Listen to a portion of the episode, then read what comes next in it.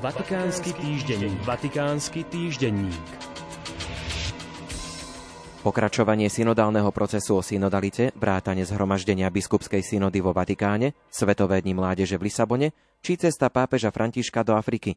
To sú najdôležitejšie udalosti v živote katolíckej cirkvi v tomto roku – v rámci riadneho generálneho zhromaždenia biskupskej synody s témou za synodálnu církev, spoločenstvo, participácia a misia bude teraz po dieceznej a národnej fáze nasledovať fáza kontinentálna a globálna.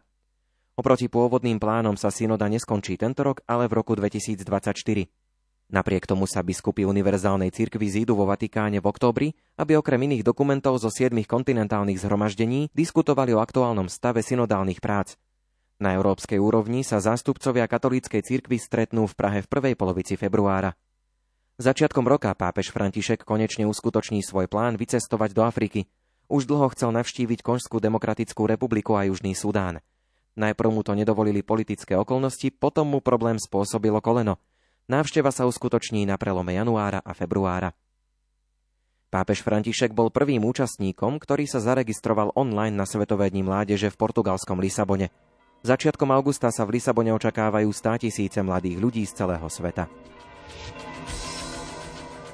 Pápež František včera vo Svetopeterskej bazilike predsedal záverečnej časti pohrebu zosnulého austrálskeho kardinála Georgia Pella.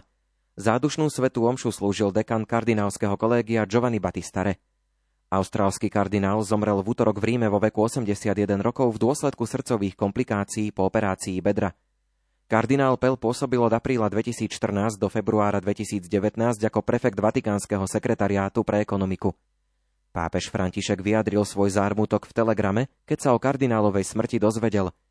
Pripomenul dôsledné a angažované svedectvo kardinála Pela, jeho oddanosť Evanieliu a cirkvi a najmä jeho usilovnú spoluprácu so Svetou stolicou pri nedávnej ekonomickej reforme, pre ktorú s rozhodnosťou a múdrosťou položil základy.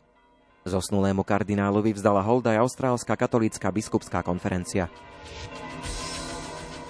Vatikánsky sekretariát biskupskej synody pozýva záujemcov na bezplatný online kurz Dejiny, teológia a prax synodality. Kurs sa uskutoční virtuálne vo februári a bude pozostávať zo záznamov prednášok, ktoré si záujemcovia budú môcť pozrieť v angličtine, španielčine, portugalčine, francúzštine a taliančine. Registrácia je teraz otvorená. Školenie je určené pastierom, reholníkom, laikom, kňazom, biskupom a iným, ktorí sa chcú jednoduchým a informovaným spôsobom dozvedieť, o čom je synodalita. Vatikánsky týždenník. Vatikánsky týždenník.